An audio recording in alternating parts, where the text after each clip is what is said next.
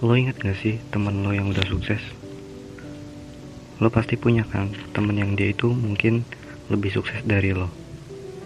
Mungkin dari usahanya, karir, atau mungkin prestasi-prestasi lainnya. Gimana menurut perasaan lo ketika ingat mereka? Seneng atau malah merasa tertinggal? Mereka di mana, lo masih di sini-sini aja. Sebenarnya bukannya lo yang gak berkembang, bukan juga perkembangan lo itu stagnan. Tapi simpelnya, karena perkembangan mereka lebih pesat dari lo aja. Eh, wait wait, bener kan? Gak stagnan. Tapi gak bisa dipungkiri juga, kalau ini bisa membuat orang-orang jadi lupa sama pencapaian dan perjuangannya selama ini. Dan malah fokus sama hidup orang lain. Tapi tenang, buat lo yang gak pernah merasa cukup dari orang lain dan merasa tertinggal, gue bakal bantu bagi tips buat lo mengatasinya.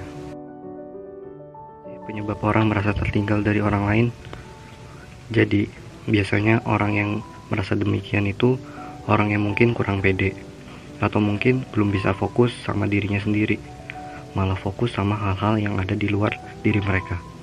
Misal, pencapaian orang lain. Tapi ini bukan berarti nggak bisa diatasin. Ada beberapa tips yang mungkin bisa kalian terapkan dalam hidup kalian.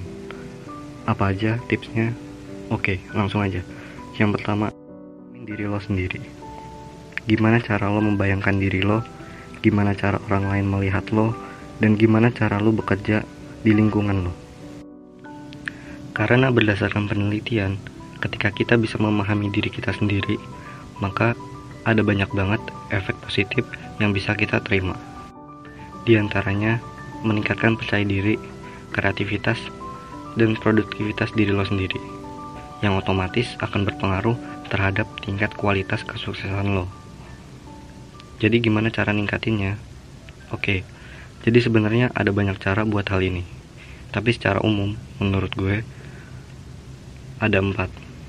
Nomor satu, manfaatin waktu luang lo dengan kegiatan positif dan produktif. Bisa banyak cara, kayak lu bisa belajar masak olahraga atau bisa belajar alat musik. Nomor 2 keluarin semua perenungan yang lu rasain. Bisa berupa tulisan ataupun karya lo sendiri.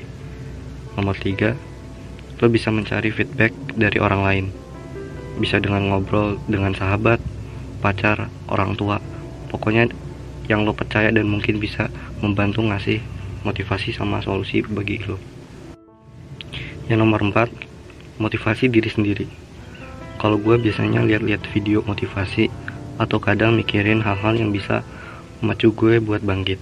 Ibaratnya kayak instant lu boleh jatuh 900 kali tapi lu harus bangkit 1000 kali. Oke lanjut ke tips nomor 2 stop caring too much. Gak boleh terlalu ngikutin orang lain. Bodoh amat nilai dia lebih gede dari lo bodoh amat dia lebih cakep dan lo gini. Bodoh amat dia bisa ini itu. Ya emang bodoh amat gitu. Gak usah terlalu kalian pikirin sama ucapan orang lain. Kenapa? Karena gak ngaruh gitu loh. Emang kalau mereka-mereka gak seberhasil itu lantas hidup lo bakal lebih baik. Ya nggak juga kan? Hidup lo ya kayak gini-gini gara-gara lo. Bukan orang lain yang lebih baik dari lo. Nggak perlu terlalu dipeduliin sama orang lain kecuali kalau lu mau belajar dari orang tersebut. Pertanyaannya, lu selama ini mikirin doang atau belajar juga? Kalau lu mau sukses, lu mau nggak ngalamin yang dia lakuin juga, usahanya juga, siap bangkrut, jatuh bangun ditolak lagi. Karena kalau lu cuma mikirin doang, nggak ada efek buat lu. Nah, jadi buat lu yang masih mikirin aja, lu harus bisa setting ulang tujuan lu. Fokuslah sama tujuan lu sendiri Jangan karena sebatas, oh dia keren aku enggak. Karena itu enggak penting. Yang penting itu adalah lakuin yang lu cintai dan cintailah yang lu lakuin. Dengan gitu, kebahagiaan bakal datang dengan sendirinya. Karena sukses bukan melulu soal materi kan. Oke lanjut. Tips nomor 3 Jangan bandingin diri lu dengan orang lain. Please, jangan. Itu buang-buang waktu doang bagi gue itu penghinaan buat diri sendiri yang artinya lu gak bersyukur sama apa yang udah Allah kasih Selain itu, bakal nurunin rasa percaya diri lu sendiri. Lu lahir dengan bekal kemampuan yang berbeda, genetik yang beda, kelebihan beda, dan lu sudah menjalani kehidupan luar biasa ini dengan langkah kaki dan cerita-cerita dengan temen lu sampai saat ini. Dan lu harus sadar bahwa tiap orang kecepatannya berbeda. Ada yang cepat, ada juga yang lambat. Oke, perhatiin ini baik-baik. Ini real pengalaman gue. Ada teman gue lebih pintar dari gue. Dia butuh waktu setengah jam buat hal yang kalau gue cobain bisa butuh waktu dua jam. Maka pilihannya ada dua. Satu, gue marah dengan keadaan. Ya udahlah, dia pasti berbakat, pasti sukses. Gua mah apa? Dunia nggak adil. Atau gue bisa belajar empat kali lebih lama dari dia dan gue bakal dapat hal yang sama. Ya enggak, ya enggak. Kecepatan personal itu penting banget buat lo untuk bisa masuk ke langkah keempat, yaitu buat perencanaan masa depan.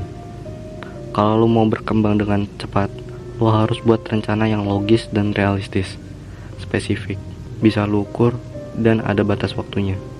Up to you, mau gimana? Yang jelas dari keempat tips tadi, lo sangat-sangat boleh punya jalan yang berbeda dari orang lain, dan sebaliknya. Jadi kalau lo menyikapi ketertinggalan lo dengan mengkritik hal lain di hidup orang lain, yang gak sesuai sama harapan lo, ya itu salah. Contoh, ada orang sukses, tapi belum menikah eh ganteng, sukses, tapi belum menikah. Atau ada orang sukses dermawan, eh sayang, tapi nggak bisa masuk surga. Adalah komentar-komentar yang meremehkan dirinya sendiri. Sampai-sampai berusaha cari cara buat remehin orang lain. Lu nggak gini kan? Please, jangan ya. Hidup cuma satu kali. Masa dipakai buat nyinyir nggak penting gitu? Kan gak enak.